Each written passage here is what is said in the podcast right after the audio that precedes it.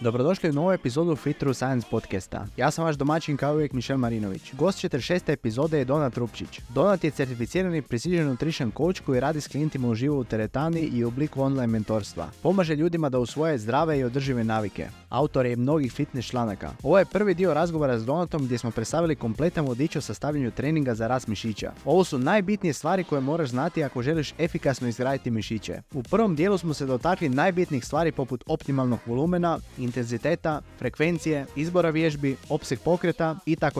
Kratka napomena prije početka razgovora. Ako ti se sviđa ovaj podcast, molim te komentiraj, lajkaj i pretplati se na kanal. A ako želiš dodatno podržati rad ovog podcasta, možeš to učiniti putem donacije. Link se nalazi u opisu. Puno ti hvala i uživaj epizodi. Pozdrav Donat, dobrodošao u novu mega epizodu kompletnog vodiča o sastavljanju treninga za rast mišića. E, I evo, danas nas čekaju veoma zanimljive teme. Pričat ćemo o mehanizmu rasta mišića, S E O volumenu, intenzitetu, frekvenciji, progresiji, izboru vježbi. Uh, I evo, jedva čekam da krenemo u ovaj razgovor. Mislim da jako puno vježbača još dan danas se bori s onime, biti s tim osnovnim principima, principima kako da se stavi plan treninga. Uh, I evo, već dugo vremena obećajem ovu epizodu i evo sad je konačno došlo vrijeme na to. I mislim da će ovo biti jedna od najboljih epizoda do sad na podcastu. I uh, evo Donat, možemo krenuti uh, u sami uh, razgovor. Evo, prije svega kako si, uh, kako si ti. Evo, nismo se čuli uh, šest jana, pa evo, siguran sam da neki ljude koji dosta dugo vremena prate ovaj podcast uh, zanima to i možemo krenuti u razgovor što se mene tiče. Da, evo, kod mene je stvarno sve super. Zadnjih par tjedana više manje prošlo po planu. Uh, bilo je puno sviranja gitare koja je, evo, tu s jedne strane mene, bubnjevi tamo s druge, tako da i dalje uspijevam dovoljno vremena odvojiti za hobije i učenje nekih stvari nevezanih za fitness, za vježbanje, to mi se jako sviđa. Osim tog, stvarno sve super, druženje s ljudima, evo to isto ovako malo da prije što krenemo sam trening, međuljudski odnosi, to sve više i više znamo, baš i čak iz literature, koliko je to bitno za ukupnu kvalitetu života. Tako da ono, definitivno, uz ono, ajmo reći možda neko sveto trojstvo kako je bilo, fizička aktivnost, kvalitetna prehrana i odmor, san, kontrola stresa.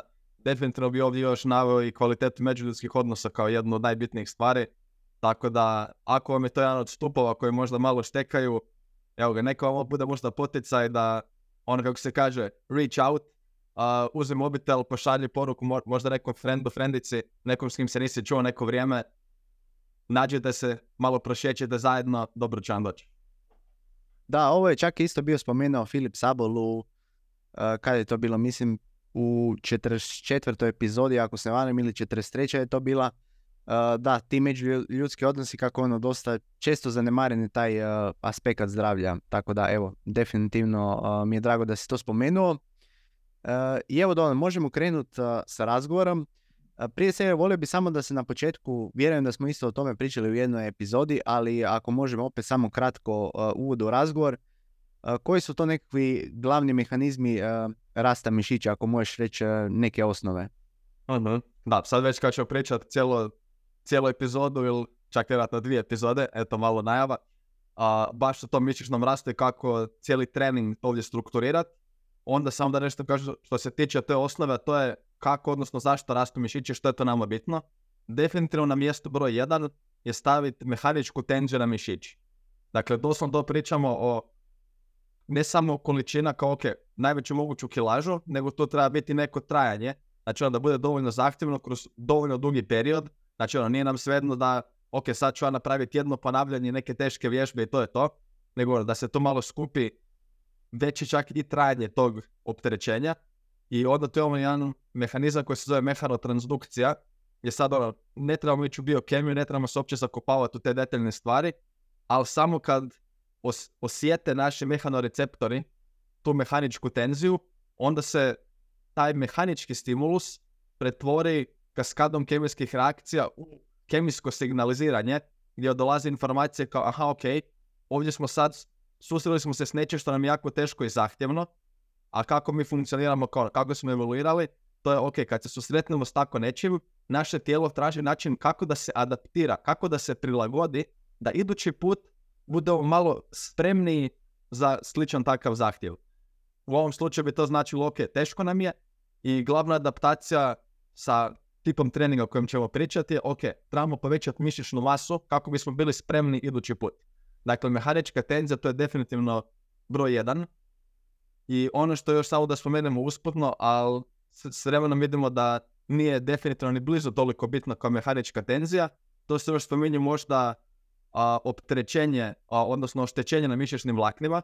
Opet, nemojte misliti da je ovdje upala mišića pokazatelj dobrog mišićnog rasta i nešto bi trebali ganjati, ali isto tako možda ako apsolutno nikad nemate mišićnu upalu, vjerojatno se previše štedite, tako da ono, možda ima tu neke koristi, ako ništa drugo, neka lagana oštećenja su vjerojatno nužna, ali opet nećemo ganjati upalu i nešto zove metabolički stres, to ono kad radite sad seriju teško bicepsa, radiš, radiš pred kraj serije, to poč- ono, dosta krene peć mišić, ili recimo nožne ekstenzije, svi smo se susreli s tim, nožna ekstenzija pogotovo se zna tu zapaliti, potencijalno tu ima neku manju ulogu, ali vjerojatno čak više na način da taj metabolički stres može povećati mehaničku tenziju na određena mišićna vlakna.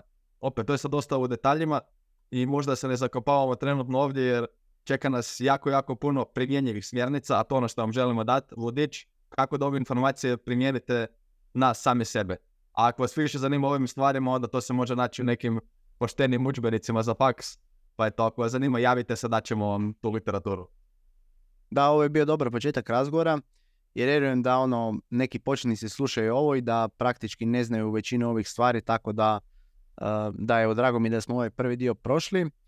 I sad odlučio sam da prije svega prvo pričamo o volumenu i onda nakon toga pričamo o intenzitetu. Um, sad kad Donat smo počeli od volumena, prije svega što je to uopće volumen i uh, kako ga mjerimo?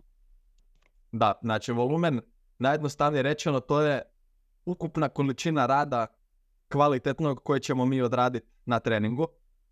Postoji razni načini kako mi možemo kvantificirati volumen, ali ono što je meni se pokazalo kao najpraktičnije i stvarno je jednostavno za koristiti, a to je broj zahtjevnih serija koje imaš za određenu mišićnu skupinu.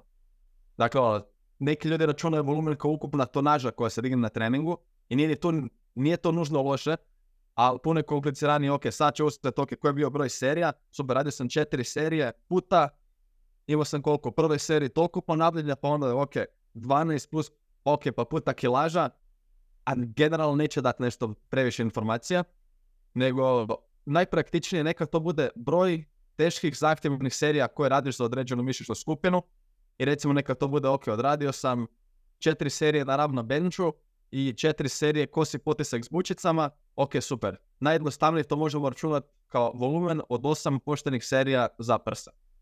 Tako da to nešto sad previše ne kompliciramo. To je neki moj go-to princip, jer imaš ti neki drugi način, da li u svijetu powerliftinga su možda neke druge metode, se više koriste. E, čitaš mi misli, znači za powerlifting samo htio spomenuti tu još jednu stvar, ali da, konkretno ono za izgradnju mišićne mase, bodybuilding, tu bih rekao, uh, znači koliko setova koja osoba radi, koliko ponavljanja radi, znači set times uh, reps, times uh, weight, znači težina, i recimo u powerlifting, i da naravno, svaka serija bude blizu običnog podkaza, znači to je isto jako bitno jer ovo ostalo te nekakve uh, serije zagrijavanja, to ne bi, ne bi to baš ubrajao volumen, nije mi baš praktično. I uh, recimo u powerliftingu bi još tu dodao recimo opseg pokreta. Uh, ako recimo neko ima dobre poluge za, za čučanj, uh, za bench ili za deadlift, neko ko radi manji opseg pokreta će praktički uh, raditi uh, manji volumen. Tako da... Da, to je u powerliftingu dosta bitno, ali evo sad ne pričamo o powerliftingu, nego čisto ovako o, o više o početnicima i o generalno izgradnji mišićne mase, tako da mislim da se o tome početnici ne trebaju zamarati. A da, onako najjednostavnije, setovi puta ponavljanja puta uh, težina i naravno da je ta serija blizu mišićnog otkaza, mislim da je to onako nek- najjednostavniji, najpraktičniji uh, princip uh, za volumen. I uh, znači sad dolazimo, kad smo sve to uh, riješili ove uh, detalje, termine, koji je Donat optimalan broj serija za rast mišića? E da, to je ono kako bi se reklo, pitanje za milijun, evo sad više nije kuna, sad je za milijun eura. A, kad bi neko imao odgovor na to pitanje, to bi bilo super, znači ono, nama posao ne bi bio lakše da mi možemo sad pogledati osobu i reći, Buras, tebi treba sedamnaest serija za prsa i u veljači ti je možda dosta petnaest, znači ono, what the fuck. A ono što ovdje možemo, najbliže što možemo doći su možda neki rasponi koji ovise o tom koliko je osoba napredan, napredan vježbač, koje sve druge još stvari ima u treningu i slično, ali evo sada pojednostavimo. Možda neki čisto onako okvirno, ako je nekom cilj mišićni rast određene skupine, i o tome ću vjerojatno više pričati kasnije, možda neko periodiziranje, odnosno faza specijalizacije, a recimo ako je tebi sad stalo do povećanja mišićne mase na prsima, vjerojatno ne bi bila loša ideja ciljati barem nekih desetak serija za tu mišićnu skupinu. Sad, koja bi tu bila gornja granica? E, to će dosta ovisiti. Znači, neko će možda već, ako pričamo o početniku, desetak serija, super. Može se već ono, stvarno biti brutalan napredak. Pogotovo kad vidim da kak ljudi treniraju okolo po teretani, da to zna biti, ako oni odrade pet poštenih serija u tjednu, kad maknemo neke serije za grijavanje i mafanje na prazno, i ljudi već na tom napreduju, znači ono, na pet serija, ali ajmo reći deset plus bi stvarno bilo super, kao da idemo ciljat. A sad gornja granica, a, čak je nedavno još jedno friško istraživanje nam ovdje isplivalo, da gornja granica se čini da ide još puno, puno više nego što većina ljudi misli. Znači ono, neko će možda reći deset do petnaest, ali znamo da vjerojatno i do dvadesetak serija, ako im se možeš oporaviti od tog uspisa, ako naš previše nekih drugih stresora, vjerojatno ćeš se od dvadesetak serija oporaviti. Pa smo onda imali jednu studiju prije koju godinu koju ono, ljudi su popizdili na to, kad se pokazalo da čak bio bolji napredak kad su još bili forsirano trideset četrdeset plus, a sad po, ovo je da kažem, novije istraživanje, ne znam točno koji su bili autori, slapilo mi, možda ti znaš, ako se ne varam da čak i na pedeset plus serija je još uvijek bio veći napredak nego na manjem broju serija, ali to je nešto što vjerojatno većina ljudi će moći relativno kratak period handlat i ne za cijelo tijelo, nego to ako ćemo pričati kasnije malo stvar o nekim specijalizacijama, ali ovako neki go-to, kako ja programiram i sebi i klijentima, je neki raspon od deset do dvadeset za mišićnu skupinu do koje ti je stalo da sad rastati u fokusu, a gdje ćeš točno biti unutar tog raspona ovisi o puno faktora. Da, drago mi je da si spomenuo tu sad novu studiju koja je praktički ispalo da je prosjek od možda trideset osam serija tjedno, nekih dvanaest jedan ako se ne varam, bio je onako bolje za mišićni rast u odnosu na, ne znam koliko su uspoređivali, u odnosu na dvadeset serija, tako nešto. Mm-hmm.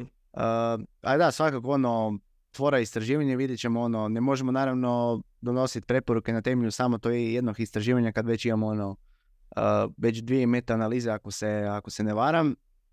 I uh, kao neka generalna brojka uvijek se tu baca deset do dvadeset ili osam do dvadeset, uh, os, ili odnosno dvanaest do dvadeset serija na tjednoj bazi. Mislim da je to sasvim ok, uh, sasvim ok početak i uh, još ćemo se naravno dotaknuti uh, detalja i um, naravno tu ću staviti u opis, uh, uh, u opis ove epizode uh, sva relevantna istraživanja na kojem, uh, kojem pričamo.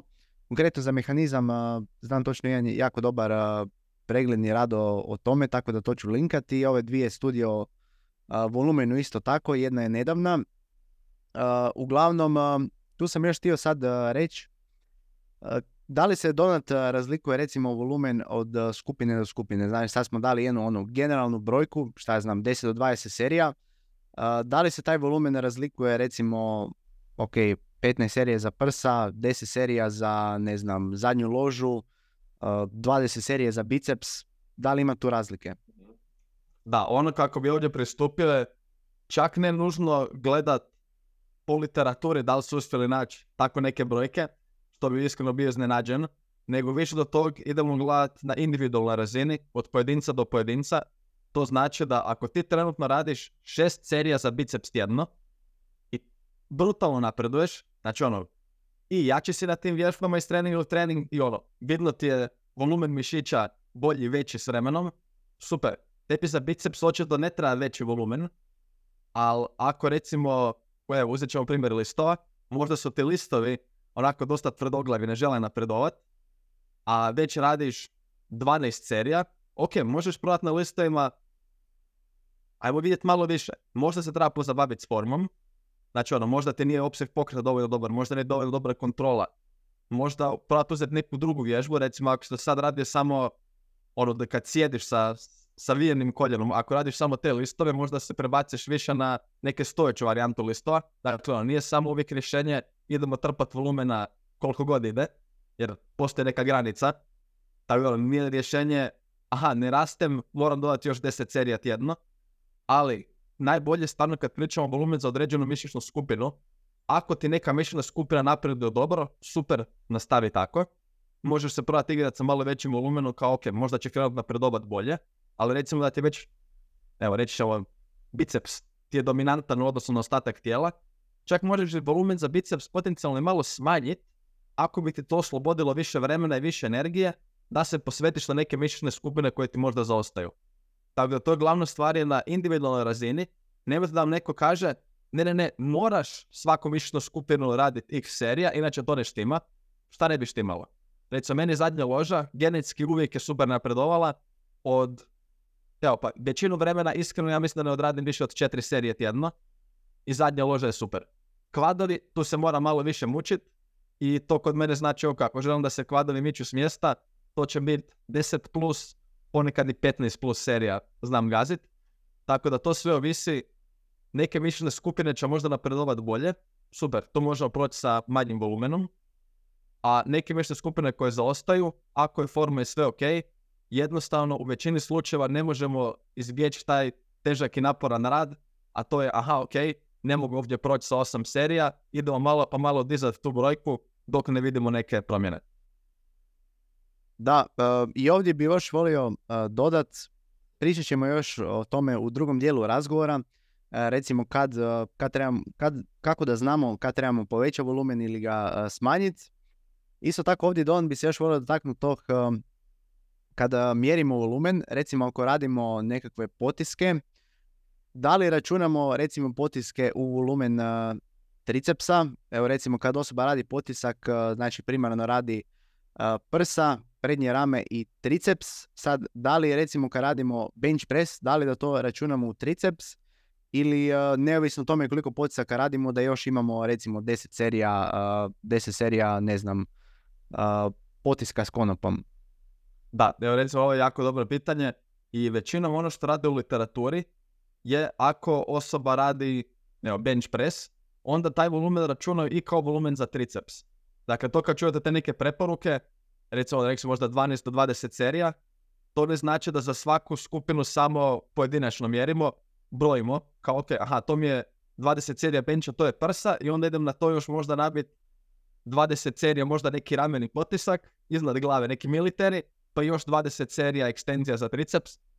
Većinom to tako u literaturi ne računaju, ali ono što bi ovdje baš je po meni je dosta dobra stvar za napomenut, a to je da kad mi radimo tako neki potisak tipa bench press, duga glava tricepsa većinom neće biti dovoljno dobro stimulirana, jer kako bismo stimulirali nju, poželjno da nam je lakat u nekoj poziciji iznad glave, odnosno da više istegnemo tu glavu tricepsa, pa onda recimo ako radiš, ako netko uopće radi izolacije za triceps, nego samo radi neke potiske, znači ono bilo to, evo, uzet ćemo klasični bench press, i ako mi za tu pokrije sve što je potrebno za triceps, većinom neće biti, nego trebali bismo ubaciti još neke, još neke vježbe koje će adekvatno pogoditi tu dugu glavu tricepsa.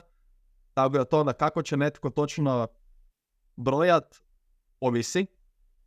Po meni se isplati, recimo ono, ljudi tu neke razlomke, recimo znam da Renaissance Periodization isto uzimaju kao neke razlomke, u smislu aha ok, deset serija bencha, to ćemo računati kao deset serija za prsa i možda pet do sedam serija za triceps. Znači ono, možemo ići u tako neke stvari, ali za većinu rekreativaca, ono sad da ti moraš matematiku tamo raditi, ono u bilježnici uzred treninga, razlomci prenesem jedan na zajednički nazivnik nešto svrstat, kao nema potrebe za tim detaljima, ali ono, definitivno ćemo računati da dio stimulusa i takozvani sinergisti, dakle ono, mišići koji nam pomažu u pokretu, a nisu možda primarni mišić koji radi, i dalje će nešto stimulusa u većini slučajeva ovdje dobiti. Da, slažem se, ovo si jako lijepo si napomenuo ovaj uh, kontekst iza toga. I uh, sad dolazimo od razlike između vježbača do vježbača što se tiče uh, volumena. Uh, recimo, u istraživanjima najčešće imaš uh, prosjek. Pa ono, uh, znam, sad nekome će možda pasati manje volumena, uh, nekome više. I to bi još volio napomenuti uh, uh, jednu studiju koja je bila gledala, uh, recimo, ljudi su radili u toj studiji, znači radili su unilateralno nožnu ekstenziju, znači jedna noga je radila, uh, ne znam sad koliko je bilo, mi se čini možda tu negdje pet serija na jednoj nozi i deset serija na drugoj nozi. E sad, uh, polovica ispitanika je, uh, odnosno jedna noga je onako više napredovala, bolje od druge na visokom volumenu, a polovici je na, uh, na manjem volumenu. Tako da vidi se ono kako nekome će odgovarati ono veći volumen, a nekome, uh, odnosno nekome manji volumen. Mm-hmm. Da, čak je s tim jedno istraživanje pisao prije nekoliko godina, gdje su bili samo jednu skupinu ljudi, ili čak možda isto bilo ovako unilateralno, sad se čak ne sjećam kako su radili, ali uglavnom jednu skupinu su bili randomizirali na određen broj serija, znači ono, fiksan broj serija, a za drugu skupinu koju su istraživali su i bili vidjeli, ok, koji je volumen bio ranije, i onda povećali taj volumen za dvadeset posto tog prethodnog volumena, i generalno ti gdje su bili povećali za dvadeset posto je bio bolji napredak nego ovima kojima su samo dali neki fiksan broj, iako u nekim slučajevima taj fiksan broj bio manji, u nekima veći od ovog drugog volumena. Tako da, zato kad sam rekao da je to pitanje za milijun eura, koji je optimalan broj serija, nitko od nas ne može taj odgovor samo ovako istrest, nego ono kako to funkcionira u praksi, to je jednostavno moramo probat, i to ne sad probat na tjedan, dva i onda, aha, čini mi se da radi ili čini mi se da ne radi, za tjedan, dva nećemo ništa znati ili radi ili ne radi, pogotovo kad se maknemo od razine početnika, nego ok, idemo sad jedan period, a, možda mjesec, dva, probat raditi sa određenim volumenom, i biti dosljedni s tim, vidjeti kako tijelo reagira, kako se osjećamo i onda možda raditi neke male prilagodbe s vremenom. To je ono kako funkcionira u praksi.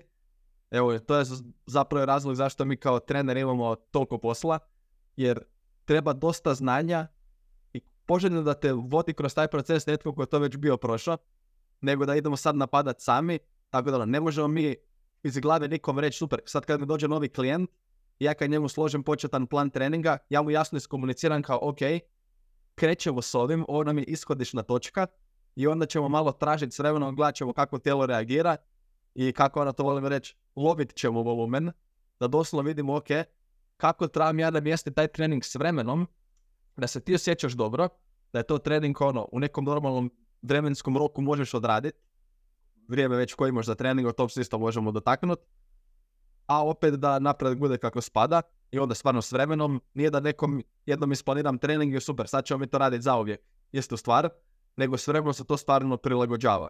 Tako da ono, optimalan volumen će ovisiti dosta stvari i čak ne mogu to reći ali kao optimalan broj serija, nego ajmo reći smislen broj serija, nešto od čeg napredujemo solidno ok i bolje od toga u praksi ne možemo doći. Da, tu su mi dovoljno pale na pamet dvije stvari. Super što rekli sad ove interindividualne razlike između pojedinaca, ali isto tako mislim da tu vajde spomenuti intraindividualne razlike, znači nekome će možda uh, pasat u početku, možda će mu pasat veći volumen i onda kad uh, malo znaš, kad ojača i sve to, ko što si ti bio rekao na početku tu tonažu, uh, to konkretno isto dosta u powerliftingu uh, znači, kako osoba jača sve i to, diže ve- velike kilaže, ona automatski uh, onda će dizati veće tonaže i samim time možda neće trebati uh, toliko velik volumen, možda će bolje napredovati na manjem volumenu. Tako da ono dosta, uh, na ovakvim razinama, ajmo reći, dosta je kompleksno, pa treba, treba onako pratiti uh, dosta stvari što se toga tiče. Uh, ali da, evo, razlike, ne samo razlike između pojedinaca sam htio reći, nego isto je bitno da, da pratimo i te razlike uh, unutar uh, pojedinaca. Znači, od uh, recimo neko će za prvu godinu će, će odgovarati veći volumen, a drugu godinu će odgovarati, odnosno ne, ne može čak ni drugu godinu, nego za pet godina će možda odgovarati niži volumen. Da. I, uh, da. I uh, još sam tu htio, uh, htio sam reći uh, jednu stvar, ne znam, da, Donat, ti si htio nešto reći sad. Ne, ne, ne, to je to, to je to. Uh, da, sad sam htio reći uh, jednu uh, veoma zanimljivu stvar, ali uh, sam je trenutno, uh, sam je trenutno pobjegla. Uh, tako da, baš je, bila, baš je bila jedna dobra stvar, ali zaboravio sam sad, uh, nadam se da, da ćeš ti spasiti, uh, da ćeš me ti spasiti i sad nastavi priča. Da, ok, ako se vratiš budemo skočili nazad na to, ali mislim da to stvarno isto bitna stvar, da ovdje sam napomenuo da ovo mi sad tu sve pričamo kao taj neki idealan broj serija i sve to, ali ono što će u praksi sad, evo da se, da se naši dragi slušatelji ovdje, da se ne prepadnete, nije da sad to stvarno cilj, idemo mi probati naći to neko, neku savršenu brojku i onda to će biti rješenje za sve moje probleme, nego puno bitnije od svega je odvući se u teretanu i odradi taj trening, čak i kad ti se ne da, odradi ga pošteno. To je zapravo ono što će biti puno bitnije, a ne sad da ti na papiru znaš neku idealnu brojku, ali da ju zapravo pogodiš u šezdeset posto slučajeva, nego neka to bude neka brojka koja će otprilike biti ok, budi redovit na treninzima i napredak će doći. Znači, evo stvarno, pogotovo kad pričamo o, o početnicima i čak o srednjim naprednim vježbačima, puno bitnije samo otiđi, napravi taj posao koji trebaš napraviti, odradi taj trening, nego sad neke tu teorije, da, da, da, ok, točno mora biti toliko serija, pa onda za ovu mišlju skupinu mora biti točno toliko, otiđi, odradi trening, nemoj se previše brinuti i napredak će doći. E, sad si me, sad se bio podsjetio i uh, ovo je jedna jako bitna stvar koju zapravo ne vidim toliko na društvenim mrežama, jer recimo ako je neko rekreativac, ima mu, znači život mu nije onako, te varijable, san, prehrana, stres mu nisu, ajmo reći, iste svakog dana, neki put e, ima ono, malo više stresa, neki put e, malo manje. Bolje krenut, e, moj savjet, bolje krenut s nekim manjim volumenom, jer recimo e, ako osoba radi onako, ajmo reći tu negdje, uzmimo od deset do petnaest, ajmo reći da stavi petnaest, petnaest serija tjedno. E sad, ako osoba krene s dvadeset serija tjedno i e, jedan tjedan, kad osoba ima onako perfektne varijable, znači dobro spava i sve to, Uh, to će biti uh, bit super volumen, ako taman, možda će, možda će mora, morat radi više. Ali recimo, ako osoba ima jako puno stresa, uh, onda će taj, ako ide pri vrhu, znači dvadeset serija tjedno, to će biti jednostavno previše volumena i ono, bolje, bolje biti onako negdje na sredini, pa recimo kad je život težak, će i dalje biti, će i dalje biti onako, neće biti previše. Ako je život lagan, neće i dalje biti premalo. Tako da ja se uvijek zalažem za to da osoba krene od manjih volumena ka većim. Znači da uh, jednostavno bolje tako ili nekako lakše se, lakše se prilagoditi. Da, čak i sad neke možda psihološke razine, to on opet kad radimo s klijentima, nama je cilj probati im zadati neki zadatak koje, gdje možemo realno očekivati da će oni dosljedno biti dobri u njemu, da će ga dosljedno izvršiti.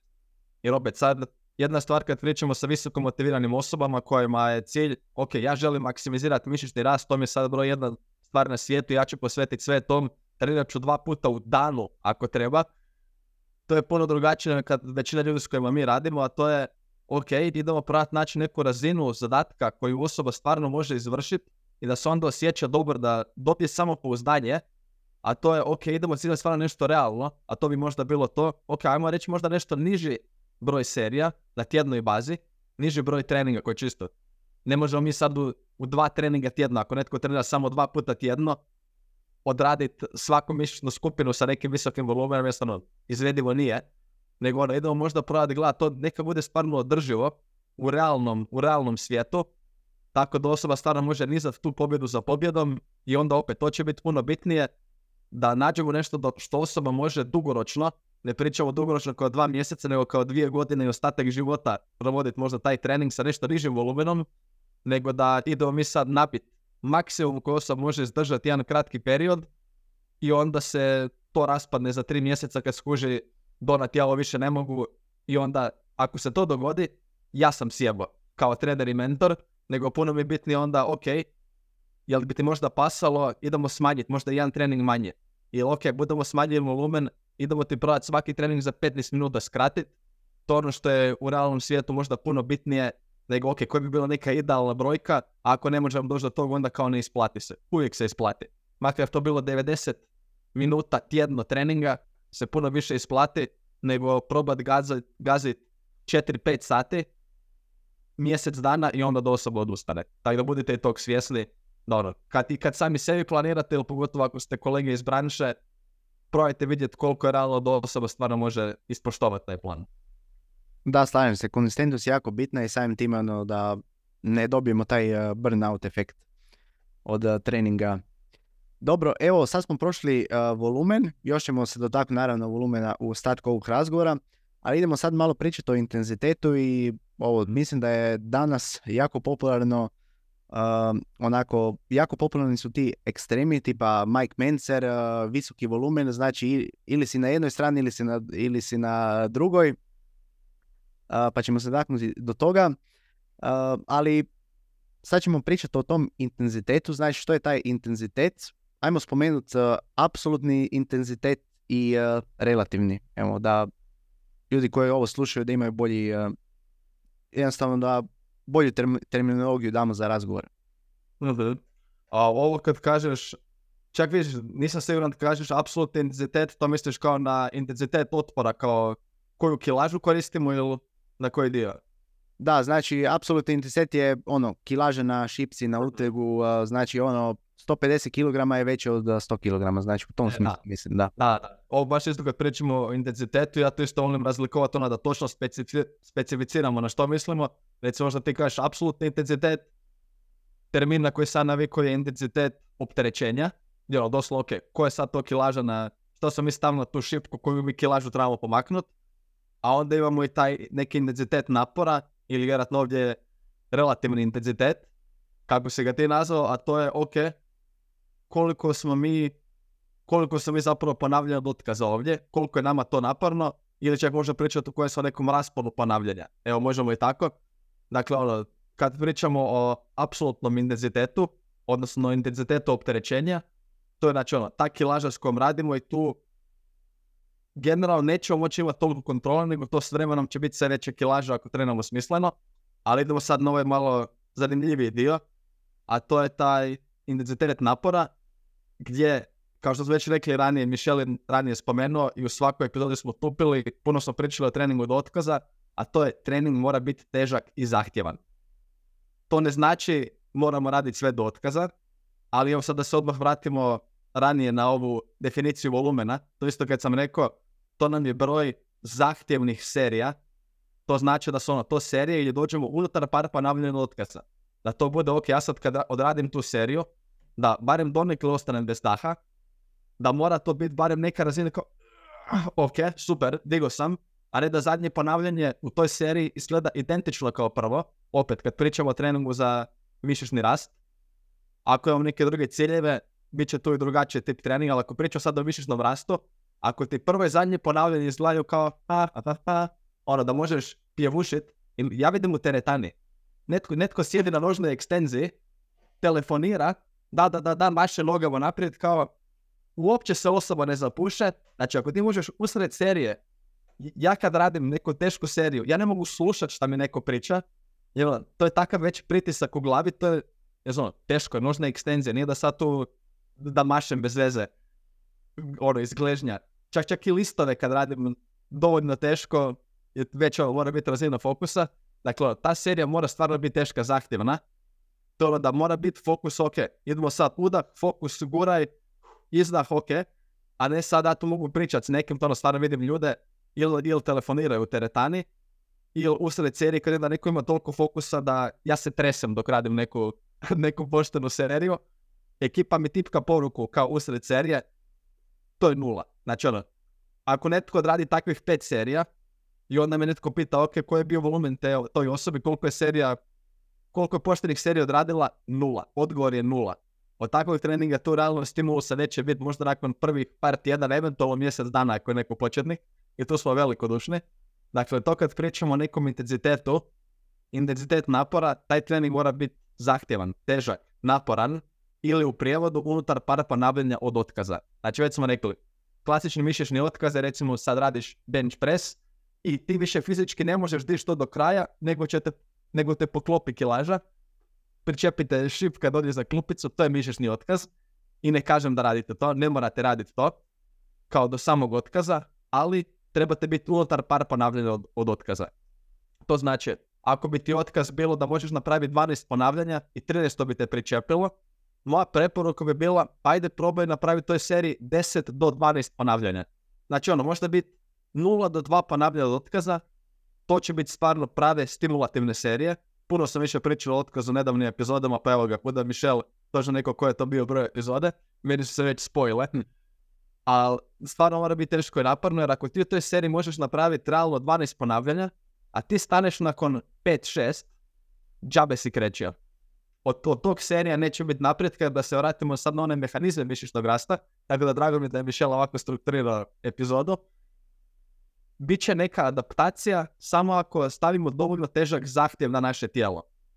Ako mi radimo serije gdje ono tijelo već kao, aha, buraz, ovo mi je lagano, ja mogu bez problema dići to šest komada na benču, onda neće tu biti te adaptacije. Neće se povećati mišićna masa jer tijelo ne dobije informaciju, aha, ovo mi je teško, i idući put kad se nađemo u toj situaciji ja moram biti bolji i jači da ja to mogu dići, nego će biti, aha, ok, buraz, nikad lakše, riješeno, ne moramo se adaptirati, fučkaš. Dakle, to zapamtite, stvarno, trening mora biti težak, zahtjevan, naporan i tu se onda napreduje.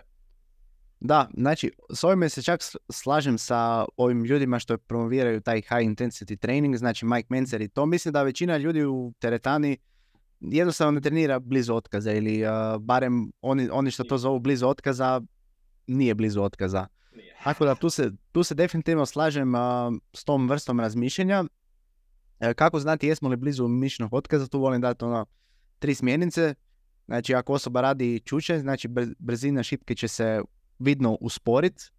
Mm-hmm. Uh, onda znači tu volim dati još dvije stvari, a to su uh, osoba će početi raditi grimase na faci i osoba će početi proizvoditi, ne nužno, ali možda će početi proizvoditi čudne zvukove. Tako da, uh, da evo, to su tri, uh, tri stvari, na, ne moraju biti sve te tri stvari da osoba zna da je blizu otkaza, ali neke sigurno mora biti. Pogotovo ovo da se uspori šipka. Znači, mislim da bez toga jednostavno osoba nije blizu otkaza.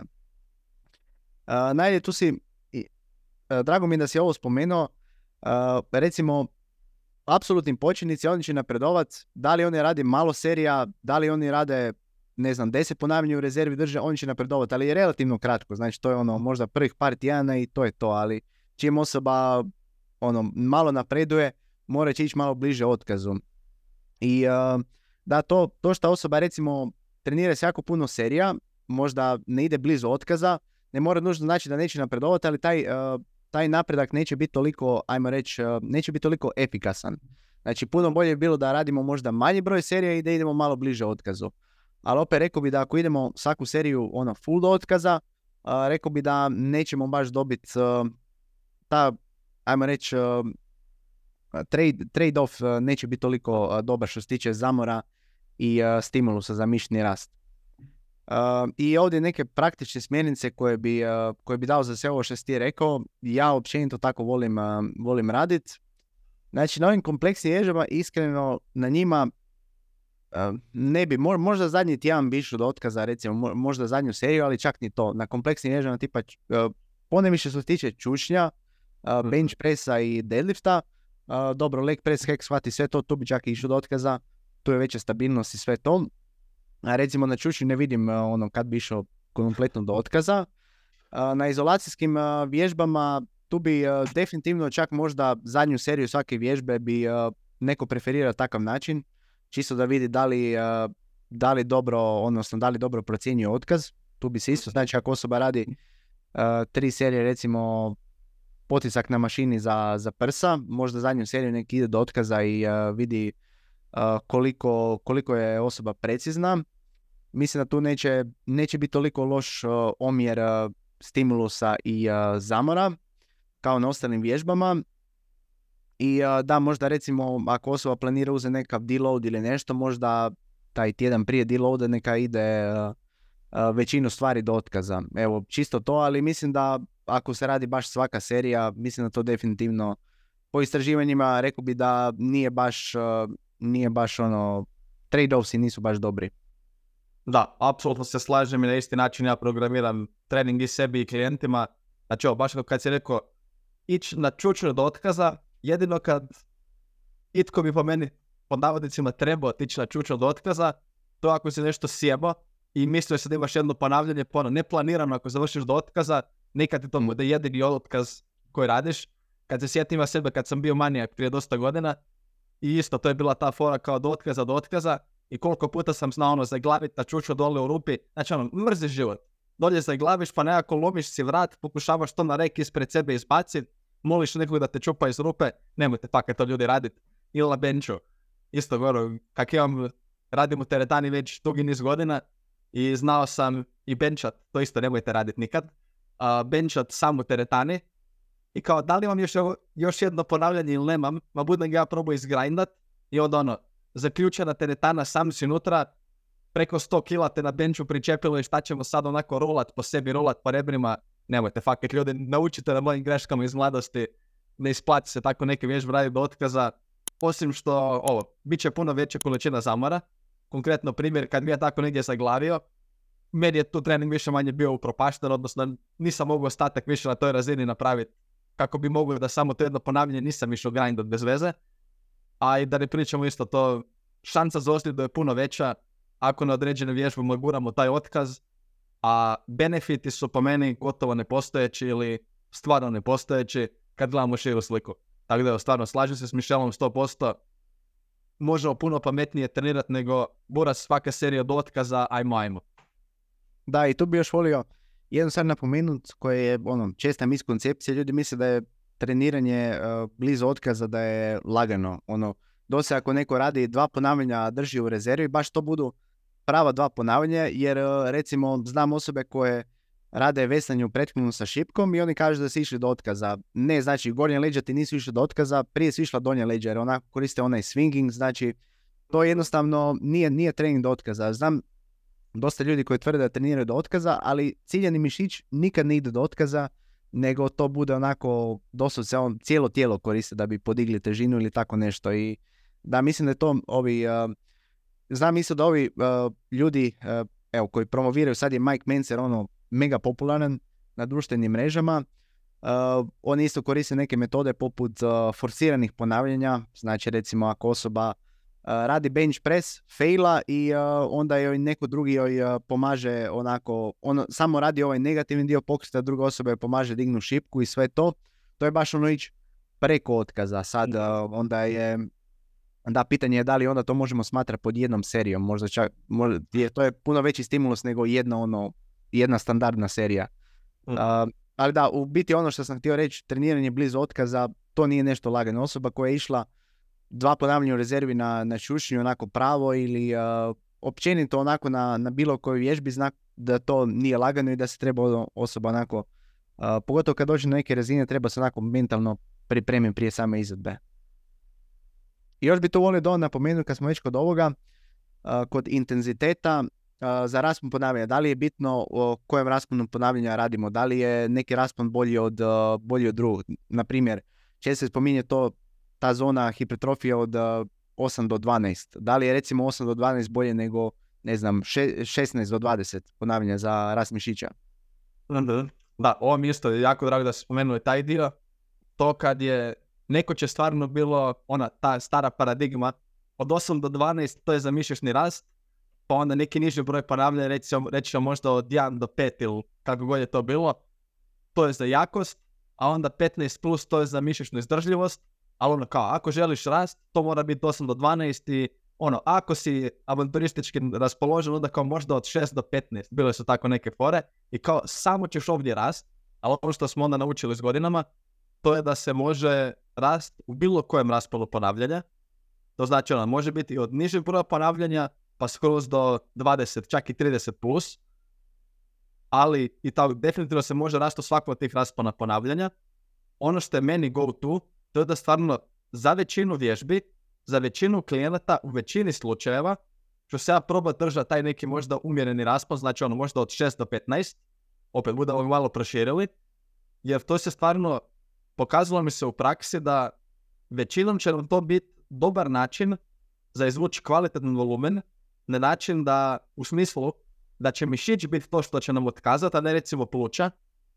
Ako je, ako je iko probao raditi na čučnju seriju od preko dvadeset ponavljanja s nekom kilažom, ne priča dvadeset bodyweight čučnjeva, hmm. nego, ajmo reći da si sad stavio, evo, čak nećemo reći, pre, nećemo reći sto kila, nećemo reći premku kilažu. Već ako ti si staviš šezdeset kila na leđa na čučnju, što je vjerojatno za većini Većina naših slušatelja ono, lagana kilaža, možda neko zagrijavanje, ali ako ti moraš dvadeset ponavljanja gore dolje, puni opseg pokreta napraviti, ti ćeš vjerojatno ostati do zraka puno prije nego što će kvadriceps otkazat. Tako da to treba uzeti u obzir da za koje vježbe ćemo uzeti koji raspon ponavljanja, Recimo, ako pričamo o čušenju sličili, ja to čak većini klijenata dvanaest stavim gornju, gornju granicu, čak možda i deset. Meni osobno se na čučenju mrzim život ako moram raditi preko deset ponavljanja, jer stvarno sjećam, dostajem bez raka, gubim fokus, više nemam tu čvrstoću trupa. A onda pak neke druge skupine, evo sad ovo opet osobni primjer i kako meni funkcionira, a i stvarno s dosta klijenata koje sam trenirao smo ono skužili da je njima bolje. Recimo neko odručenje za ramena, po meni tu naš šta raditi sa kilažom, ono, P T R M. Kakve petice na odručenju za ramena? Meni osobno, ono, probao sam, čisto eksperimentirao sam svašta. Već čime taj neki niži raspon ponavljanja, ono, ako mi je otkaz možda na sedam ponavljanja, osam, solidna je šansa da ću osjetiti neku bol u ramenu, ali ne mišićno, ne deltoid, nego u samom zglobu ramena, kao, ok, ovo mi jednostavno ne štima, i ako to nastavim raditi, ono, probao sam, tjedan za tjedno, pa nakon par tjedana, odjednom se tuširam, boli me rame, to ono čisto možda kao neki znak, aha, ok, vjerojatno ovo nije najpametnija opcija, nego recimo za ramena, osobno ja volim biti možda neki raspon ponavljanja od dvanaest do petnaest. Ne znači da ramena neće rasti na nekom drugom rasponu ponavljanja, nego tu imamo prostora opet za individualno prilagoditi koji raspon ponavljanja će za koje os- kojoj osobi na koju vježbi najbolje odgovarati. Ili primjer, treniram vrat. Ako ste vidjeli na Instagramu više navrata da sam bio stavljeni kako izgledaju ti treninci, ja da idem raditi neke teške petice na vratu, to mi zvuči ko suicid, nego ja čak kad radim vrat, ono što mi se pokazalo isto osobno je da ako počnem raditi neke serije da ono, desetke možda, mene će nakon par tjedana krenuti bolit vrat. A ako radim petnaest do dvadeset pet, vrat mi je super, a napredak je dalje tu. Dakle, ono što je dobra vijest je da kako znamo da se može napredovati podjednako u širokom rasponu ponavljanja, onda nam to daje prostor da se igramo i pronađemo što nam najbolje odgovara, jer znamo da će napredak biti dobar dok smo god blizu otkaza. Opet, da se vratimo na taj dio. To je bitna stvar. Ako već su ljudi navikli trenirati dalje od otkaza, a radiš možda šest ponavljanja, to je manje bitno. To je ono što znamo da ako radimo s većim ukupnim kilažama, trening do otkaza nije toliko bitan, jer i tako će se regrutirati sva mišićna vlakna i taman da smo ono, od početka, od prvog ponavljanja, ako ti radiš neku tešku peticu, šesticu, će tu sve biti regrutirano. Ali ako ti radiš neku seriju od trideset pet ponavljanja, tu moraš stvarno doći blizu otkaza, jer ako ovdje ostaneš pet ponavljanja dalje od otkaza, neću još da nije kao da nisi ništa radio, ali puno bitnije je gura dalje. Tako za neki raspon ponavljanja, ja ću većini klijenata i dalje biti od nekih šest do petnaest, a onda ćemo se unutar tog raspona, ovisno o vježbama, ovisno o preferencijama, malo igrati gdje ćemo točno u tom rasponu sjesti. Da, evo, super. Lijepo si ovo, Donat, rekao, jer da, još čak dan danas je taj raspon ponavljanja od osam do dvanaest zona hipertrofije jako veliki mit. I neka praktična smjernica bi bila onako, ja uvijek dajem tu brojku onako pet do trideset ponavljanja, ako je blizu, blizu mišićnog otkaza će biti ono uh, jednak rast za, za, jednak za rast mišića. Yep. Uh, dobro, sad kad smo prešli volumen i intenzitet, sad ćemo malo pričati o frekvenciji i s razlogom sam stavio frekvenciju kao uh, broj tri. Prvi sam stavio volumen, drugi intenzitet, uh, treću frekvenciju, iako mislim da ono ne možemo jednom bez drugog ne ide, intenzitet i volumen trebamo imati oba dvoje, ali svakako mislim da je uh, frekvencija s razlogom na trećem mjestu, uh, pa ti možeš objasniti zašto. Je li, uh, recimo, često pitanje da li je uh, dva puta frekvencija bolje od jedan put jedno i uh, da li možda četiri puta frekvencija bolje od uh, dva puta jedno. Znači, ako ne, recimo, Uh, osoba želi izgraditi uh, noge, da li je bolje da radi dva put noge tjedno ili tri put ili četiri puta, šta je bolje? Da, evo, to kad pričamo o frekvenciji, to upravo nam odgovara na to pitanje koliko mi puta u tjednu radimo određenu mišićnu skupinu. I ono što, ja mogu krenuti od kud sam ja bio krenuo nekoć davno, to bio sam se susreo sa nekim akutnim istraživanjima koja su bila glava nakon treninga, koliko nam je dugo povećala sinteza mišićnih proteina u određenoj mišićnoj skupini i onda ono bilo dvadeset četiri do možda četrdeset osam sati i ja sam tu nekako bio došao do zaključka, mislim, ne samo ja, nego dosta ljudi, aha, ok, to je dosta kratko, znači da bi trebalo trenirati šest puta tjedno svaku mišićnu skupinu, ako treniraš manje od šest puta tjedno stavljaš gegice na stolu, to nije dobro, ali onda kao što smo vidjeli s vremenom, pogotovo kad smo dobili neka longitudinalna istraživanja, saznali smo da je frekvencija manje bitna nego što se mislilo tad i što su nam možda ta neka akutno samo istraživanje u uvidu u sintezu višnih proteina otkrila. I onda se došlo prema tom da kao, ok, ne trebamo trenirati šest puta tjedno, vjerojatno ne trebamo niti četiri puta tjedno po mišićnoj skupini, to je, to je taj bitan dio. Ali sad onda još uvijek, evo iskreno ja sam, vidjeli smo neke istraživanja koja čak kažu da jedan put tjedno da bi možda bilo dosta, ali to kad si rekao je sam da je povezano intenzitet zajedno sa volumenom i frekvencija je također povezana, jer ne možemo mi ovdje pričati o jednoj stvari, svaka od tih varijabli će imati neki utjecaj na neku od prethodnih varijabli. To znači da, ok, ako se vratimo da, na onaj volumen i ako se netko može oporaviti, trenirati teško postupno naporno i neka mišićna skupina zaključuje da treba raditi osamnaest serija tjedno, znači ono, došlo do to već je napredni vježbač i ok, idemo raditi osamnaest serija tjedno za kvadriceps i ako ti probaš odraditi u jednom treningu teških osamnaest serija za kvadove, to će biti krš. Znači ono, ja ne znam osobu koja to može kvalitetno odraditi, da ti imaš osamnaest teških serija blizu otkaza za kvadriceps i to sve zagurati u jedan jedini trening, to po meni neće funkcionirati. Jednostavno ono, taj trening će se raspasti. Tebi će zadnji polovica tog treninga vjerojatno biti realno smeće, jer ako si prvih devet serija odradio dovoljno teško naporno, ne znam koliko ti još moglo ostati snage da odradiš i ostatak pošteno. Tako da to po meni je frekvencija, najbolji alat, kako uopće gledati frekvenciju, ok, ukupni volumen koji trebamo odraditi, na koliko, na koliko šnita te torte ja mogu podijeliti da mi ima to smisla da mogu kvalitetno odraditi taj trening. Ako, na primjer, radiš, evo, bubnuću četiri serije za neku mišljenu skupinu, super, to može biti u jednom treningu, nema beda. Ako radiš osamnaest, ajde to probaj podijeliti. Ako je riječ o tako nekim većim brojkama, ja ću većinom čak to reći, pa možemo probati čak na tri puta tjedno to raspodijeliti. Znači onda imaš šest pa šest pa šest. Nekom će možda ako stavi devet plus devet, ono, i to bi trebalo biti sasvim dobro, ali probati gura tih osamnaest serija jedan trening vjerojatno nije neko veselje. I opet ovo sad sve pričam sa stajališta hipertrofije mišićnog rasta. Ako je riječ o powerliftingu, ono što se meni kao relativnom laiku u tom prostoru čini da je korisno malo češće vježbati isti pokret, ali evo sad Michel tebi predajem palicu. Da, što se tiče generalno uh, powerliftinga ili ovako nekoga općenito zanima uh, jakost, uh, rekao bi onako, zapravo radio sam YouTube video o tome, o uh, čučnju, bench pressu i uh, deadliftu, tehnici za powerlifting, pa ako koga zanima može to vidjeti na mojem drugom YouTube kanalu. I uh, da, osoba recimo pogotovo početnik, rekao bi uh, dva puta tjedno čučenje je onako optimalan, pogotovo recimo osoba će dobiti onda bolju koordinaciju u čučnju, znači samim time će raditi na tehnici i jednostavno bit će bolji razvoj jakosti. Bench press može čak tri puta, zato jer, ajmo reći, bench press ne izaziva toliko zamora kao recimo čučanj i deadlift jedan put, dva put jedno, većinom dva put, osim ako osoba možda ne diže preko četiristo kila, ako nema, ako nema ona sama osoba preko sto dvadeset kila, samim time će se sporije oporavljati.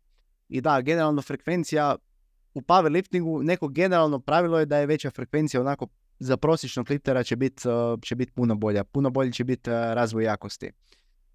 Da, za hipertrofiju, tu sam s razlogom stavio volumen na prvo mjesto, jer zato jer prije svega odredimo, ako je nekome, naravno osoba će, početnici će vrlo vjerojatno odrediti koliko puta tjedno bi prije svega htjeli ići u teretanu i onda će se odrediti volumen, i onda će odrediti kako će taj uh, volumen uh, praktički raspodijeliti uh, kroz dane. Znači sad neka osoba vidi ove naše uh, smjernice, onako vidi deset do dvadeset serije tjedno, uh, on odluči, aha, sad ću raditi petnaest serije za prsa tjedno, uh, iću četiri puta tjedno u teretanu, znači dva puta ću raditi gornji dio tijela i sad osoba može to rasporediti na, recimo, radi osam serija jedan dan i radi sedam serija drugi dan. Mislim da je to onako optimalno. Uh, mislim, odnosno, čak ne bih rekao optimalno, nego jednostavno bolje za, bolje za rast mišića. I uh, da je, recimo, ako bilo koja osoba je probala raditi petnaest serije za prsa u jednom danu, zna kako je zadnje serije, kako su ono, baš su katastrofalne što se tiče tehnike, već osoba je jednostavno umorna je. Znači, e, isto ja sam se, kad sam a, u početku bio kretao i a, sve to, ono doslovce, ja sam bio sam toliko umoran da nisam ni osjetio mišiće, ono, ba, baš sam se osjećao onako slabo, tromo, kao da, kao da neću, kao da neću toliko uh, napredovati. Jednostavno bio sam uh, više umoran nego što sam osjećao nekakav uh, napredak. I da, znači, uh, i ako osoba recimo može, ako odluči da će raditi prsa tri put jedno, može to raspodijeliti recimo uh, na, da, na pet, pet serija uh, svaki dan. I uh, da, recimo nekako moje generalno pravilo je ne raditi više od deset do dvanaest serija uh, po treningu za određenu mišićnu skupinu. To je bilo neko moje generalno pravilo.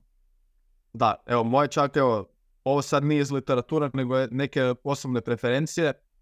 Meni čak ta neka granica i nešto niža.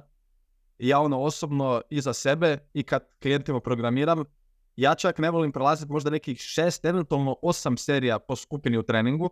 Opet, ako neko ide više, ako neko radi deset, vjerojatno će dalje biti sve jednako dobro, ali čisto ono, ja znam da ja kada radim poštenih šest serija za određenu mišićnu skupinu, mogu nagurati još koju unutra, ali ono, s vremenom se iskustvo već osjetiš kao, aha, ok, ne čini mi se da je to ta kvaliteta izrade, ta razina fokusa, niti mogu s, tom, s tim intenzitetom to nastaviti raditi, kao jednostavno, ok, pa budem samo za dva dana nastavio s tim. Tako da neka moja osnovna preferencija je stvarno ono, možda nekih šest, eventualno osam serija po skupini u treningu. I ja sam od uvijek bio, ono kada sam rekao da sam krenuo čak sa strane da je bilo šest puta tjedno radi svaku mišićnu skupinu, pa možda to isto utječe na moje preferencije donekle. Ali ja čak i klijentima generalno zadajem tri puta tjedno da rade svaku mišićnu skupinu, opet ko, koja im je prioritet. To je bitan dio. Znači ako netko sad, evo imam klijenta koji ima listove kao šunke i čak je rekao da ono, ne bih htio skroz zapostaviti, nego onda ih barem ono, kao želim raditi cijelo tijelo, htio bih ipak raditi listove, ok, njemu jednom tjedno sam stavio da odradi listove, četiri serije, super, to je to. A za većinu drugih stvari, tri puta tjedno ćemo raditi, i pogotovo ako neko početnik, baš ono što smo rekli o čisto vježbanju pokreta, to neko motoričko učenje, kad je riječ o nekim novim vježbačima, ja tu isto stvarno volim da češće dobiju taj pokret na vježbanje, jer ranije će usvojiti tu motoriku pokreta, bio to bench press, ili ne pričamo sad o powerlifterima, nego pričamo o prosječnom rekreativcu koji je tek krenuo. Oni ako tri puta tjedno radi neki čučanj sa četrdeset kila, on će se oporaviti. Nema tu nekog straha. Tako da, evo, stvarno meni je go to kad mi neki prosječan vježbač kaže da želi ići u teretanu tri puta tjedno. To će kod meni generalno znači dok je tri puta tjedno radi full body. Onda s vremenom možemo mi tu malo, ako bi to klijentu postalo monotono ili što god, onda možemo mi tu možda neke izmjene dovesti. Ali generalno meni je tri puta tjedno i s klijentima koje treniram uživo i klijenti s kojima radim online. U devedeset posto slučajeva to će biti tri puta tjedno full body i ne znači da će svaki put raditi istu vježbu, jer to bi postalo monotono svima, nego ok, ima tu varijacije, ima načina kako klijentima možete trening učiniti zabavnim, ali o, sve, meni će stvarno biti go to većinom, ajmo čak tri puta tjedno raditi svaku mišićnu skupinu i kod sebe isto koristim isti, isti princip. Ako je za neke mišićne skupine trenutno, ako mi je u fokusu, većinom će tri puta tjedno završiti na tapeti. Da, ja općenito isto kod sebe, um, neki početnici kad mi se jave za coaching, većinom to bude tri puta tjedno, tako da isto ja u tom slučaju ne dajem onako više od, uh, u većini slučajeva je to više od uh, šest serija po mišićnoj skupini za određeni dan. I ovo se zapravo jako lijepo nadovezuje na, uh, na iduću temu, a to je izbor vježbi. Uh, isto tako, mislim da tu moramo uzeti u obzir uh, koje vježbe osoba radi, jer nije isto ako osoba radi kompleksne vježbe, ako radi recimo izolacijske vježbe, jer uh, recimo uh, nije, nije, baš, nije baš isti zamor ako osoba radi u jednom treningu uh, čučanj, ako radi leg press, ako radi deadlift i uh, šta bi još ovdje naveo, ako radi hex squat. Znači to je ono dvanaest serija kompleksnih vježbi, to je po, to je po meni ono dosta drugačije nego da osoba recimo radi uh, nego da radi recimo leg press, da radi R D L, da radi uh, leg curl i da, i da radi uh, nožnu ekstenziju. Mislim da ovo, ove druge dvije vježbe su onako više izolacijske i naravno dobit će osoba zamora od toga, ali ove kompleksne vježbe puno više onako uh, puno više mišića je uključeno i samim time ono puno više zamora navlači na sebe. I uh, ako još tu ubrojimo neku manju mišićnu skupinu tipa poput listova, mislim da ono to je ono jako malo, uh, jako malo zamora će vam dati uh, za određeni dan. Ali uh, da, u praktički moje pitanje je bilo uh, kad, koje generalne smjernice bi ti dao ljudima što se tiče o izboru, o izboru vježbi? Znači, kad govorimo o kompleksnim vježbama ili izolacijskim, šta da osobe odaberu? Da, to je isto jedno pitanje koje, od prije nego što sam ja ušao u ovu fitness scenu, ali prije što se krenuo ovim profesionalno baviti, znači ono sad to već pričao, već sam star, ono, od kad ja pamtim, to valjam barem zadnjih osam godina, a sigurno je bilo je ranije, a to ono bilo kampovi, ne, ne izolacije, to su samo kao za bodybuildere, pusti to, traži kompleksne vježbe radit, kao to je najbitnije, od tog se raste, testosteron, bla bla bla, sve te priznarije, ali ono što ja želim reći je, i ono, jako baš to naglasit, da je to kompleksne vježbe ili izolacijske vježbe, da je to lažna dihotomija.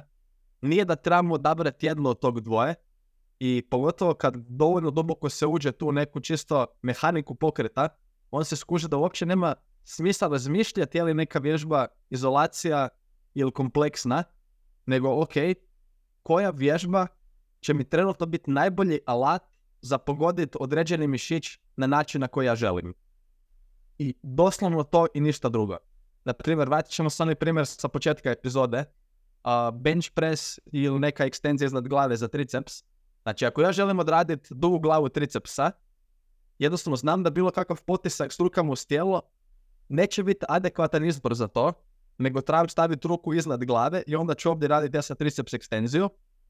I to onda ne znači, mislim, ok, u ovom slučaju se pokaže da mi je ok za tricepse, vjerojatno mi bolje ovdje raditi izolaciju, nego probati sa nekom kompleksom vježbom to stimulirati, ali to ne znači da su izolacije automatski bolje, nego ok, za konkretno ovaj cilj mi je ova izolacijska vježba vjerojatno najbolji izbor koji mogu raditi.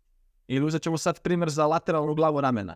Ako želimo to stimulirati kako spada, neko odručenje, pogotovo možda bilo na sajli da opteretimo i u duženom položaju taj mišić, je vjerojatno izbor broj jedan koji možemo napraviti za lateralnu glavu ramena. I ja još uvijek čak ne znam koja bi bila neka smislena kompleksna vježba za adekvatno lateralnu glavu ramena stimulirati. Dok ako pričamo recimo o prsima, imamo odlične kompleksne vježbe, više zglobne, s kojima možemo odraditi prsa, super. I ako ti ne želiš raditi fly, a već imaš dosta drugih potisaka, ako imaš potisak neki zvuči sam potisak sa šipkom ravni kosi, za većinu ljudi će to biti sasvim dovoljno. Tako da ono, samo sve ovisi, nemojte uopće gledati je li bolje jedno ili drugo, ili kamo li razmišljati moramo odabrati samo jedno, nego ok, vidi oko sebe u teretani koje stvari imaš na raspolaganju i od tih opcija koje imaš, probaj odabrati najbolji alat za trenutno mišljenu skupinu koju ti sad želiš stimulirati adekvatno. To je kod mene neki ono klasičan način razmišljanja. Ne znam kako ti pristupaš tome. Uh, da, znači, ovdje, ovdje opet ovisi o kojim, uh, kojim grupama ljudi pričamo, uh, jer imam feeling da bi mogli pričati o ovoj temi sat i pol, ali uh, nećemo. Znači, kako ja o tome razmišljam, ja bi svako tu ubacio neku uh, izolaciju na, najčešće na početku treninga kad je osoba onako uh, najodmornija, koordinacija je najbolja uh, i samim time kompleksne vježbe će nam, uh, ajmo reći, skrati vrijeme treninga. Recimo ako je neka osoba tanka s vremenom u teretani, većinom bi bilo najbolje da se fokusira na neke kompleksne vježbe, kompleksnije, koje uključuju malo više uh, mišića, jer evo recimo isto kad radimo uh, leđa biceps isto nešto uključen, tako da isto biceps će nešto narast. Isto kad radimo potiske, znači tu dobivamo stimulu za uh, prednje rame i za triceps i za prsa. Uh, da, kad radimo noge recimo čučen, tu će ono kvadriceps, aduktori i gluteus, uh, svi će dobiti nekakav stimulus. I uh, naravno tu bi uključio bi nek, ti si savršeno bio rekao Don za izolacije. Znači neke određene mišiće jednostavno moramo izolirati jer inače neće adekvatno, adekvatno rasti. Znači recimo možda to bočno rame. Uh, jedna glava kvadricepsa, rectus femoris uh, neće narasti osim ako ne radimo nekakvu, uh, nekakvu nožnu ekstenziju ili nekakav uh, sisi squat, tako neka vježba. I recimo isto, isto bi nam trebali uključiti nekakvu uh, vježbu za uh, nožnu fleksiju, za jedan dio uh, stražnje lože isto neće narasti ako samo radimo uh, rumunjsko mrtvo dizanje. Mm-hmm. I uh, da, opet ovisi isto šta je osobi cilj, ali kao neko generalno pravilo uh, neka si ubaci uh, početnici općenito, mislim da bi se trebali više fokusirati onako u početku barem na kompleksne vježbe, neka ubaci tu par izolacije, neka vide koliko vremena imaju na raspolaganju. I da, mislim da tu stvarno osoba ako ubaci par vježba neobitno neovisno o tome da li su to izolacije, da li su to malo kompleksne vježbe.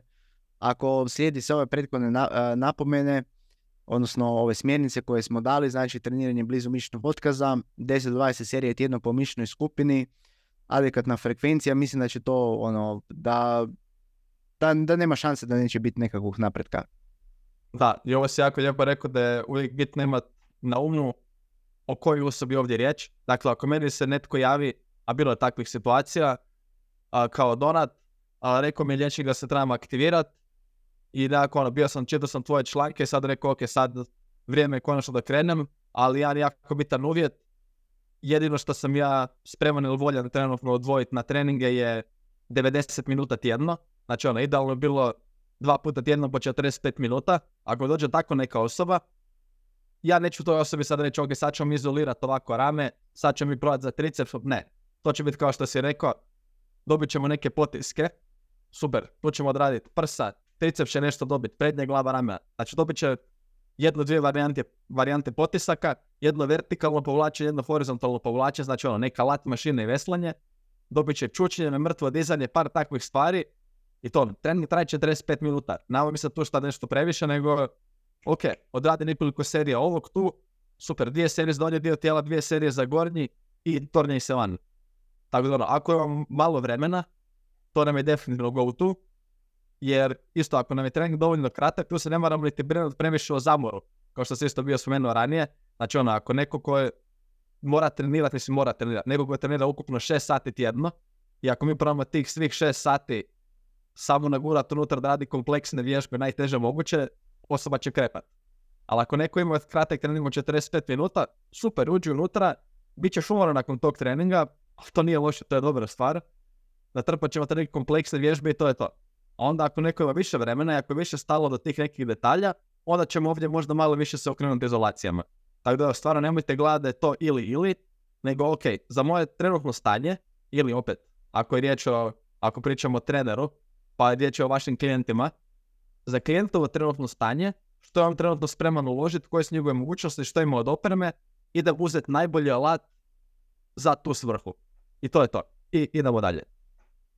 Da, evo, slažem se sa svime. I uh, prije nego što sad počnemo pričati o prog- kako progresirati uh, na treningu, volio bi se samo kratko dotaknuti uh, ovih idućih uh, par stvari koje su dosta onako, nisu naravno bitne kao volumen i uh, intenzitet, frekvencija, a, ali svako ono bitne su kada, kada razmišljamo o izradi treninga. Uh, Opseg pokreta, znači uh, htio bih da malo pričamo o tom opsegu pokreta, šta je u biti to i uh, koji je najbolji opseg pokreta da izvodimo, uh, da izvodimo na treningu, ko šta moram, ko č- na koje stvari moramo pripaziti. Da, dakle kad pričamo o opsegu pokreta, to nam je najsmisleniji glad kao kroz koliko stupnjeva, ajmo reći tako, određeni zglob koji radi pokret prolazi. Evo, uzet ću sad primjer, već sam imali najjednostavnijim demonstrirati možda ovdje na, na mojoj ruci. Dakle, ako mi radimo biceps pregib ili što god, triceps ekstenziju, znači puni opseg pokreta je bio od skroz ispruženog lakta do skroz skvrčene ruke. To bi recimo bio puni opseg pokreta, čisto da skužite. Ista stvar se odnosi na, bilo to sad na prsa, znači možda odavde, pa ako idemo skroz iza s laktima, ok, to je neki puni opseg pokreta za rame u pokretu potiska. Dakle, to bi bio neki puni opseg pokreta, to su Michel i ja imali baš ono cijele epizode gdje smo detaljno pričali o tom, pa sad stvarno da ne duljimo. Neki generalni go to, stvarno moja preporuka bi bila probajte generalno ciljati na puni opseg pokreta, a pogotovo da imate uključeno ovaj dio gdje mišić u izduženom položaju. Naprimjer, to bi značilo kad radimo neki potisak za prsa, probajte što niže spustite tu šipku ili ako radite s bučicama, a mobilnost ramena vam dopušta, nemate neke bol, ne postoji bol u ramenu koja bi vam za to spriječila. Probajte ići što dublje. Kažem, ako to zvuči, samo čak će možda biti ispod razine prsa. Ili ako radimo mi sa triceps ekstenziju, evo čak ću se ovo usta da pokažem, kad vidim ljude da rade ovo na tricepsu do tud, ili samo ovo, ili dipseve, tako da neke plitke rade, to bi trebalo video isto uskoro kod mene u kolaboraciji sa Mirkom iz Diffinita izaći van. A, konkretno baš za dipseve, znači ono, ili čučanje. Kad vidite ljude da natovare sad veliku kilažu, pa onako jedva savijaju malo koljena gore dolje, idu možda petnaest centimetara. To bi recimo bio primjer parcijalnog opsega pokreta, ali ne onaj parcijalni opseg pokreta koji možda volimo, gdje sad imamo, vidimo u zadnje vrijeme potencijalno neke benefite da raditi parcijalni opseg pokreta u izduženom položaju, znači to bi recimo bio možda samo najdublji dio čučnja ili slično. Opet vratite se na raniju epizodu, tamo smo išli u detalje, gdje može biti nekih benefita, ali generalno, ako nam je cilj mišićni rast, go tu nek vam bude puni opseg pokreta i za većinu ljudi u većini slučajeva će to biti super. Ako vas zanima više, vratite se na raniju epizodu gdje smo pričali o naglasku na izduženi dio mišića, odnosno na taj krajnji dio opsega pokreta, gdje možda ima nekih benefita, ali ono što definitivno znamo da je suboptimalno za mišićni rast, opet bitno za napomenut, to je da radimo neki skraćeni opseg pokreta i to u dijelu gdje je mišić već skraćen. Znači opet taj primjer, plitko raditi bench, jedva savijati laktove, čučanj isto možda neke četvrt čučnja, tako neko savijanje i slično, to se generalno isplati. Da, tu bi samo volio ponoviti, znači onako tu najvažniju stvar da ljudi shvate. Isto ja kao ti volim da se radi taj puni opseg pokreta, znači recimo najjednostavniji primjer mogući, ako osoba radi čučanj, neka ide onako što, što dublje može, bez ono značajnog podbijanja zdjelica, ajmo to tako reći, ali s vremenom će i osoba dobiti na mobilnosti i moći ići dublje. I uh, da, ali većina ljudi u teretani, barem što ja vidim, rade onaj prvi dio pokreta, tipa dođu malo onako, zaustave se iznad paralele. Uh, ne, znači to ne želimo. Ako želimo onako maksimalno izvući uh, iz uh, rasta donjeg dijela tijela, želimo se spustiti što dublje uh, možemo, bilo bi poželjno ispod paralele. Ili ako recimo radimo bench press, mislim da svaka osoba može dirat, uh, dirat prsa sa šipkom kad uh, spušta šipku i samim time ćemo onako istegnuti prsa, prsa će biti uh, pod tenziji u toj izduženoj poziciji i imat ćemo bolji rast, uh, bolji rast mišića ćemo imati. Tako da, evo, to je nekako generalna preporuka uh, za to i ne vidim ono sad neki razlog zašto bi neko to izbjegavao taj dio ako želi maksimalan mišićni rast i ako osoba nije ozlijeđena. Znači, dosta ne vidim nekakav benefit u tome. Uh, barem po sadašnjim istraživanjima. Pa, evo, tu da, da prav malo doskočit. Ali neko kaže, ali ako skratim pokret, onda mogu raditi sa većom kilažom, recimo na primjeru čučnja, ali to se isto već prije dosta godina, ono, kažem dosta kao pet plus, su konkretno bili to testirali, a sad ću brojke vući iz glave ovako. A znači, ono, jedna skupina ljudi ako je radila čučanj sa sto dvadeset kila i radili su ono neki polučučanj, plitko se spuštali, iako su imali puno veću kilažu nego druga skupina koja su imali ukupno manje kila, ali su išli dublje. Ovi koji su išli dublje s manjom kilažom su imali bolji rast kvadricepsa osjetno. I kvadricepsa i gluteusa svih mišića donjeg dijela tijela. Dakle, čak ako je potrebno smanjiti kilažu kako bi se mogli odraditi puni opseg pokreta, isplati se. Definitivno se isplati, jer za mišićni rast ne dobijemo ništa od toga. Ono, ne dobijemo više tu neku zvjezdicu jer ti si sad hardcore, pa si natrpao veliku kilažu, onda jedva savijaš zglob. Nije to cilj. Nego prvo zadovolji dovoljan opseg pokreta, što veći možeš, i onda tu probaj progresirati s kilažom, a ne sad da biraš kao, aha, meni je bolje ovako jer mogu više kila.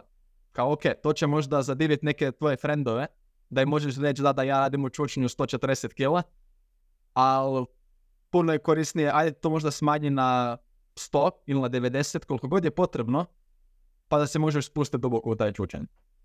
Da, to pričaš o ovoj uh, Kubo studiji koju smo živjeli, ono, skvat do paralele i ispod paralele, ili?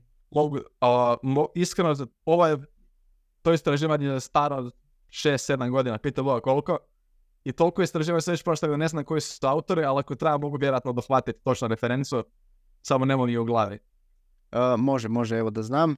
I da, uh, mislim, meni ko powerlifteru kad vidim neko da se hvali čučnjem koji je ono debelo iznad paralele, mislim, meni je to ono, Uh, smiješno, jer em nije dobro ni za ono, mislim, powerlifting je sport gdje trebaš doći od točke A do točke B, ali to nije niti u rangu s pravilima, em nije dobro za mišićni rast, tako da ne vidim, ne vidim stvarno koje, koji su benefiti toga. Uh, I da, znači evo, sve si super uh, ovdje rekao. Uh, možemo odmah još ukratko ovdje pričati o tempu izvođenja, znači koji tempo izvođenja vježbe je najbitniji. Ajmo se zadržati tu na, recimo, primjeru na čučnju, evo šta ja volim, da osoba kontrolira taj negativni dio pokreta, ne mora nužno onako full usporit, ali samo da kontrolira šipku. Zapravo volio bi da osoba bolje da više uspori nego da, odnosno da više kontrolira nego da manje kontrolira. I Da, znači to će obično trajati negdje oko, ne znam, dvije sekunde, tri sekunde. Zapravo ja niti ne razmišljam o sekundama, nego čisto da osoba kontrolira, ima kontrolu nad težinom.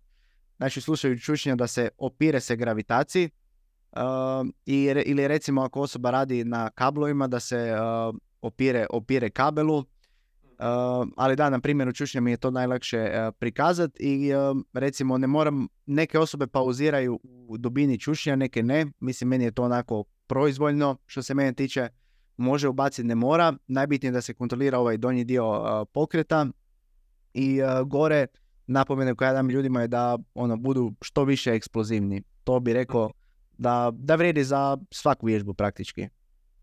Da, ovo to je zapravo isto glavna stvar, drago mi je se odmah krenuo s tim negativnim dijelom, ekscentričnim. I to je jedna od stvari koje klijenti najčešće čuju od mene tijekom treninga. Koju god da vježbu rade, malo sporije spuštaj. Malo bolja kontrola. Jer to je stvarno, ne želimo da to bude gravitacija. Evo, primjer, učinom sad bench pressa, dole, digneš gore i boing, boing od, odbijat od prsa. Ništa to nismo napravili. Opet, ako je cilj mišićni rast, nije nam to to. U powerliftingu, ako to ponaš isto raditi, bit će no rep. Da, nego ona ima pauza i sve, a, ali dakle, stvarno to kontrolira taj negativni dio pokreta, jer to isto, to je jako bitan dio za mišićni rast, taj ekscentrična kontrakcija, taj cijeli dio, tako da ono, kontrolira donji dio, a gore više manje stvarno neka to ide što eksplozivnije, opet, ako je cilj mišićni rast, čak se ne moraš truditi da bude skroz eksplozivno, ali generalno ću svima reći kao, ok, slobodno brže idi prema gore, ali uspori malo te donji dio. Opet ne kažemo sad to šest sekundi da trebaš spuštat, jer čak možemo otići presporo. Naprimjer, pogotovo ako pričamo o tom koncentričnom dijelu, pozitivnom, gdje dižemo kilažu, to čak znamo da može biti presporo da bi bilo učinkovito. To ono kad se ide ekipu da čuli su od nekog youtubera ili šta god, pa ono uzme bučicu od pet kila ili sedam, koliko god, i s tim radi biceps, da ga vidim da polako on to diže gore, pa pola, kao postoji presporo, to znamo da je suboptimalno, nemojte to raditi, nego ono gore, sekunda dvije možda da on traje taj dio pokreta, spuštanje dvije do tri, opet, ni Michel ni ja ne vadimo štopericu, nego s vremenom naučiš procijeniti, ok, je li osoba kontrolira tu kilažu, kontrolira super, ili ne kontrolira, malo uspori. To je to, full simple. Da, vrlo jednostavno. Hvala ti na slušanju F T S podcasta. Ako ti se svidjela epizoda, lajkaj, komentiraj i pretplati se na kanal. Nemoj propustiti drugi dio razgovora s Donatom koji izlazi za dva tjedna. Vidimo se u idućoj epizodi.